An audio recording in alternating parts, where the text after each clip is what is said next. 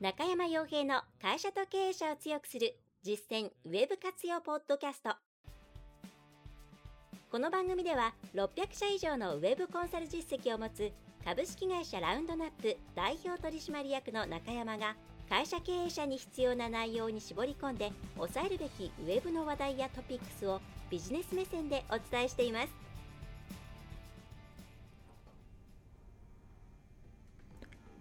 皆さんこんにちは。ラウンドナップコンサルティングの中山です。それでは、えー、本日もそして、えー、2022年今年もですね、えーえー、会社と経営者を強くする実践ウェブ活用ポッドキャストを始めていきたいと思いますのでぜひとも、えー、今年もですね、えー、お付き合いいただければなと思います。はい。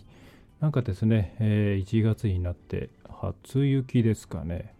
外が雪が降っていますね、えー、車で帰れるのかなとちょっと不安になっていますが、えー、気にしていてもね仕方がないのでダメだったら、えー、別の方法で帰ろうと思います、えー、皆様足元にお気をつけください。明日とかはねあの朝の凍結が怖いということなのでまあそういう駅とかってやっぱり人が多いと危ないですからね、えー、気をつけていただければと思います。さて、えー、で今回の話題なんですけれども、えーまあ、よく聞かれることですね、Q&A の一つとして、えー、B2B と B2C というところですね。まあ、具体的には、企業向け販売、まあ、B2B とそれから B2C っていうのは、なんかこう、やり方が違うっていう話をよく聞く聞くんですけれども、えー、ウェブの場合はどうなんでしょうかと。まあ、あるいは聞き方としては、うちは B2B なんですけれども、B2C のいろんないろんなノウハウっていうのはやっぱ使えないんですかねとか、えっ、ー、と、なんでしょうね、まあ、SNS とかですね、インスタとかですね、そういったのって、まあ、基本 C 向けですよね、うちには使えないですよね、とか、そういう形で、あの、B2C と B2B っていうくくりってかなり浸透していると思うんですね。で、そして、そこに何かこう、大きなやり方の壁というか、差があるような印象を持っている方も、まあ、結構いらっしゃるなというふうに感じています。で今回はこれについて、えー、じゃあまあウェブに限らずっていうところではあるんですけれどもどのようにそれを捉えていけばいいのかというところと、まあ、実態どうなのかなというところですねさまざまな施策を打っていった時にそこに何か違いがあるのかなっていうところをですね、えー、をお伝えできればと思います。で結論から言ってしまうと、この B2B と B2C、またまあ B2B2C、B2B2C とかですね、えー、B2、えー、まあ普通は C2C が絡むと全然違う世界になっちゃうんで、まあ、B2B か B2B2C か、まあ、B2C かあたりですけれども、まあ、どれもですね、その区分け自体が分ける意味があるのかなというふうに感じます。まあ、どういうことかっていうと、うん例えばまあ B2B っていうのは企業向け販売が法人向け販売なので法人向けの商品っていうことで、まあ、B2C っていうのは消費者向けということで一般消費者向けの商品とかサービスですよっていうことなんですけれど、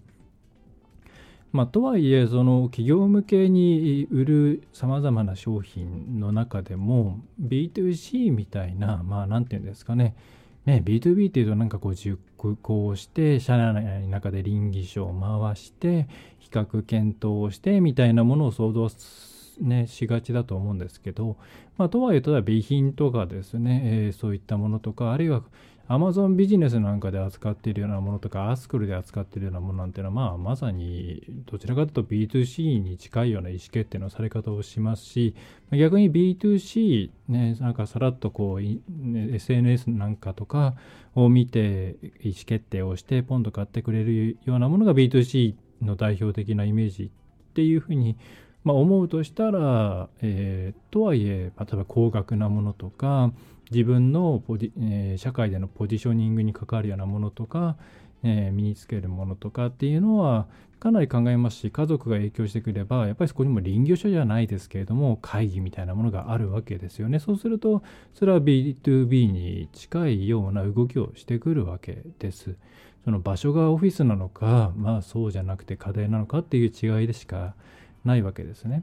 でなので私としてはもう B2B とか B2C とか分けること自体がまあナンセンスだというふうに考えています。だ B2B 向けのなんたらとか B2C 向けのなんたらみたいな、えーと、商材とか、えー、サービスってあるんですけれども、えーまあ、それはじゃあどう捉えればいいかというと B2B の多くの場合に当てはまるノウハウとか B2C の、まあ、こういったよくある、えー、よくあるなんでしょうね、えー、お客さんの動きにマッチした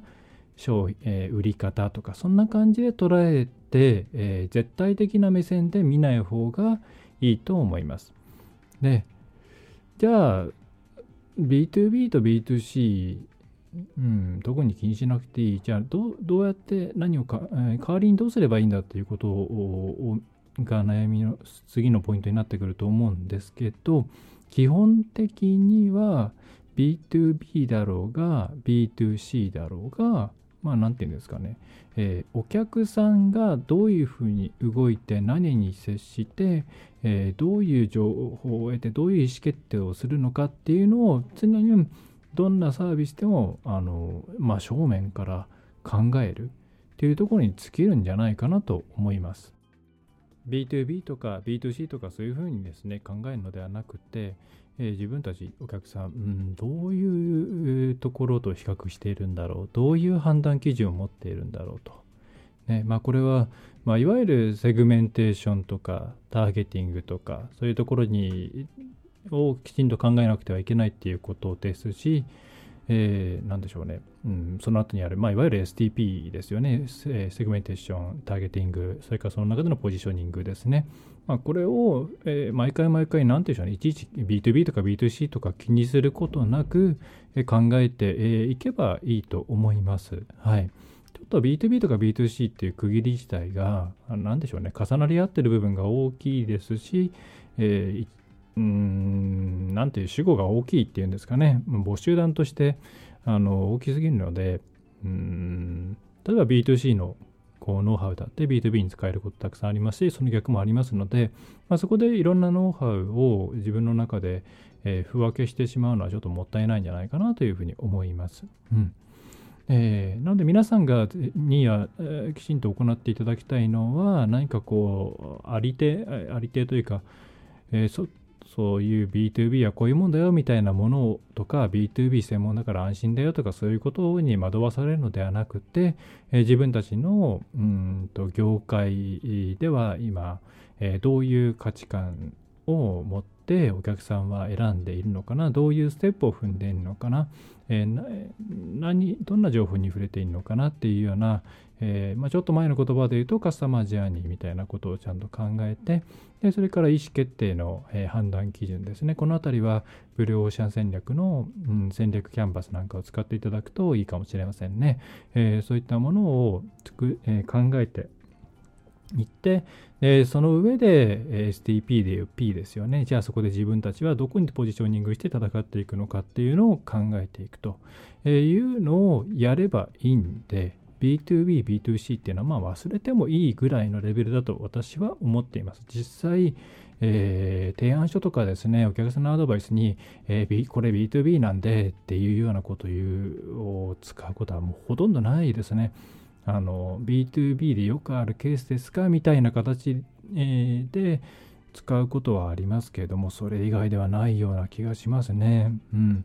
ということで、えー、B2B と B2C ね、どう違うんですかって聞かれたら、まあ、うんその分け方自体あまりもう意味ないですよっていうふうに思っています。で、じゃあこういういわゆるセグメンテーションの一つですけれども、まあ、そういうのが意味がないかっていうと、うんとですね、考えるきっかけとしてはいいと思うんですね。はい。いきなり何もないところから自分たちのうん企業っていうのはどういう戦場で戦っていかなければいけないんだろうって思うあるいはどういう人たちを狙っていけばいいんだろうって考えるのは難しいところもあると思うんですね。そうするといわゆるデモグラフィックとか、えーと、ジオグラフィック、まあ、地理的要因ですね。デモグラフィックはその人口年齢とか性別とかそういう家族構成とかそういうやつですね、えー、それからソシオグラフィック、まあ、社会的な云々とかですね。そういう、えー、昔からあるダイレクトマーケティングの、えー、セグメントの切り方、まあ、これ自体そのまま使うのは、えー、B2B と B2C と同様にあおすすめはしませんがただ例えばうちってこの辺こういうこの切り口で言うとこの辺っぽいなっていうことで、えー、じゃあだとしたらこういう動きをしているはずだからっていうふうに検証のスタート地点として、えー、その切り口を使うのはいいんじゃないかなと思います。であとはそれを元にして、まあ、やっぱりちょっと違うよねとかここの辺はいわゆるセオリー通りだけれどもこの辺はあのうちのえー、業界だとちょっと違うなとか最近の社会的な動きだと変わってきてるなみたいなところを補正をかけていって、まあ、自分たちなりのですね STP というものを作り、えー、セグメントを分けてどこを狙うかっていうターゲティングですね。うん、でそしてまあその中で競合とどう戦うのみたいなところをポジショニングで考えていくことが、えー、できればいいんじゃないかなというふうに思います。はい、うんなんかこういうですねあのうん、さっきのデモグラとかジオグラとかソシオとかその辺の、うん、セグメントを切ってそこに対してターゲティングしてそこの中の人たちにバチンと当てるっていうのは割ともうインターネットによって人がうんと売り手と買い手の売り手と買い手の間の情報格差っていうのが狭まってきたことによって、えー、あとは類似してるサービスが簡単に比較検討できるようになってきたことによってほとんど崩壊してるんじゃないかななんていう印象はあります。あれっていうのはうんと自分たちが選定している選定しようとしている、まあ、欲しい、えー、商品とかサービスとかの情報っていうのをあまり買い手側が持っていなくって、えー売り手側がまあある程度独占というかですね、まあ、売り手側が教えてあげる提案してあげるような時代に、えー、こういうターゲットこういう立場でこういうあなんだろうなこういう業界で、えー、こういう業種だったらこの製品がいいですよっていうふうにぶつけてそれに対して買い手の方がああなるほどなるほどっていうふうに素直に受け取ってくれていた時代に思いっきり効果を発揮しているいたものだというふうに私は解釈しています。ただ今はそんなメッセージを発したところでですね本当ということで例えば競合で同じようなサービスを展開しているところありますよね。で今は全国に商売展開するのも楽ですよね。少なくとも自分あの証券になくっても証券街の会社がどういう売り方をしてるのかとか本当に今回,、ね、その今回アプローチしてきた会社が言っていることが、えー、例えばその会社がオンリーワンですとかですねうちが最高ですみたいなことを言っていたとしてもなんか全国で調べてみたらもっともっと同じようなとこいっぱいあるじゃないかみたいな形で、えー、まあ、素直に受け取ってもらえない、まあ、素直にっていうかですねまあ言い方悪いですけども言いくるめられないような状況になっているので、まあ、そうすると何でしょうね。あのこちら側から売り手側からセグメントというかお客さんはこういう人たちですよねっていうのを、まあ、る意味押し付けてそこに対してそれに対してぴったりな商品をあげますよこんなにありますよっていうふうに言ってあじゃあ買いますって言っていた時代じゃないと、ま、の産物だったんではないかなっていうふうにセグメンテーションターゲティングに関しては思います。で今はだからそこは本当に取っかかりでしかなくってその先にじゃあ実際やってみましたお客さんがどういう反応をしているのか、えー、まあ、実際売れるのか売れないのかみたいなものを見ながらでお客さんの方に主導権があるっていう前提でその辺のメッセージングとか売り方とかあるいは攻める市場みたいなものをこう微調整していく、まあ、そういう最初の本当に取っかかりぐらいにしかならないんじゃないかなというふうに思いますし考えていただいた方がいいと思います。過剰な期待をするとですねなんかちゃんと狙ったはずなのに全然反応がないなって言ってがっかりする羽目になったりしてしまいますので、それぐらいの柔らかさで、ええー、捉えていただくと、え、すごく便利なツールになるんじゃないかなと思います。どんなフレームワークもその STP にしても例えば S3C とか 4P とかですね、5Force とかいろいろビジネスのうんマーケティングのフレームワークっていうのはあるわけなんですけれども、どれも絶対的なものなんてないんですね。で、えー、ただやっぱり考えるために枠組みがあった方が楽ですし抜け漏れも少なくなります。なのでそういうために使うっていうイメージを持っていただくといいんじゃないかなと思います。ただ今回の B2B と B2C っていうのもまあ、とりあえず B2B かな。B2B の一般的な特徴はこうなんだ。そっか、うちはどうだろうなっていうふうに考え始めるきっかけとして使うのがいいんじゃないでしょうかと。はい。あ、とどのつまりお客さんのことをちゃんと追いかけましょうねっていうことになります。うん、ただ今お客さんも本当にですね、バラバラです。